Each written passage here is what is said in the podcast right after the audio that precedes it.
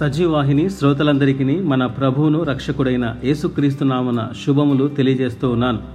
ఈ దినము మరొక అంశంతో మీ ముందుకు వస్తూ ఉన్నాను.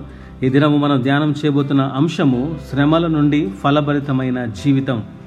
యోహాను రాసిన సువార్త పన్నెండవ అధ్యాయము మొదటి వచనము గమనిస్తే కాబట్టి యేసు తాను మృతులలో నుండి లేపిన లాజరు ఉన్న బేతనియాకు పస్కా పండుగకు ఆరు దినములు ముందుగా వచ్చాను.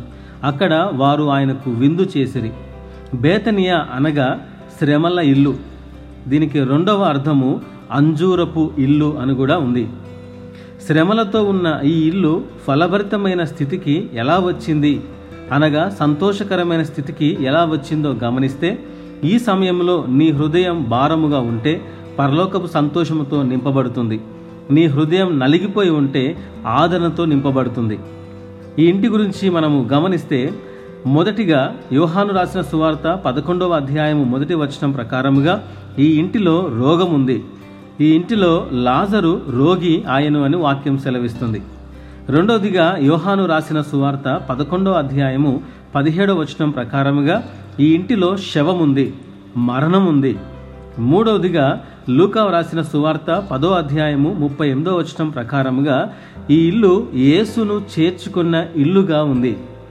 నాలుగవదిగా యోహాను రాసిన సువార్త పదకొండవ అధ్యాయము ముప్పై ఐదో వచనం ప్రకారముగా ఈ ఇల్లు యేసు ప్రేమించిన ఇల్లుగా ఉంది. లాజరు చనిపోయి సమాధిలో ఉన్నప్పుడు ఆ సమాధి దగ్గర నిలబడి యేసు కన్నీళ్ళు విడిచాడని వాక్యం సెలవిస్తుంది. కాబట్టి యూదులు అతన్ని ఎలాగూ ప్రేమించనో చూడు అని చెప్పుకున్నారు. ఐదవదిగా యోహాను రాసిన సువార్త పదకొండో అధ్యాయము ఇరవై ఐదో వచనంలో ఈ ఇల్లు విశ్వాసము కలిగిన ఇల్లుగా ఉంది. ఏసే పునరుత్నమని నమ్మిన ఇల్లు. ఆరవదిగా యోహాను రాసిన సువార్త పదకొండో అధ్యాయము నలభై మూడో వచనం ప్రకారముగా ఈ ఇల్లు అద్భుతములు కలిగిన ఇల్లుగా ఉంది.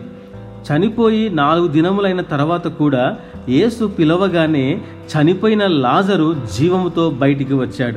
చివరిగా ఏడవదిగా యోహాను రాసిన సువార్త పన్నెండవ అధ్యాయం మొదటి వచనంలో యేసుకు విందు చేసిన ఇల్లుగా ఈ ఇల్లు ఉంది.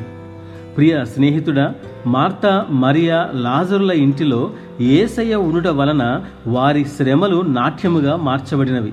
ఈ ఇంటి పరిస్థితి వలె నీ ఇంటిలో కూడా శ్రమలు రోగం కన్నీళ్ళు ఉన్నాయా? బాధపడకు. నీ కొరకు చింతిస్తున్న యేసు వైపు చూడు. సందేహించక దేవుడు నీ పరిస్థితిని మార్చగలడని విశ్వసించు. మార్త మరియలు యేసుని ఇంటిలో చేర్చుకున్న రీతిగా నీవు కూడా నీ హృదయంలోనికి ఆహ్వానించు. దేవునికి ఆయాసకరమైనది ఏదైనా ఉంటే వాటిని విడిచిపెట్టు. శ్రమల ఇల్లుని ఫలభరితమైన ఇల్లుగా చేసిన దేవుడు నీ జీవితమును కూడా ఫలభరితముగా మార్చగలడు. శ్రమల ఇల్లుని సంతోషకరమైన ఇల్లుగా చేసిన దేవుడు నీ జీవితమును కూడా సంతోషకరముగా చేయగలడు. శ్రమల ఇల్లుని నిరీక్షణ గల ఇల్లుగా చేసిన దేవుడు నీ జీవితమును కూడా నిరీక్షణతో నింపగలడు. ఈ మాటలు నమ్మితే గట్టిగా ఆమెన్ చెప్పు.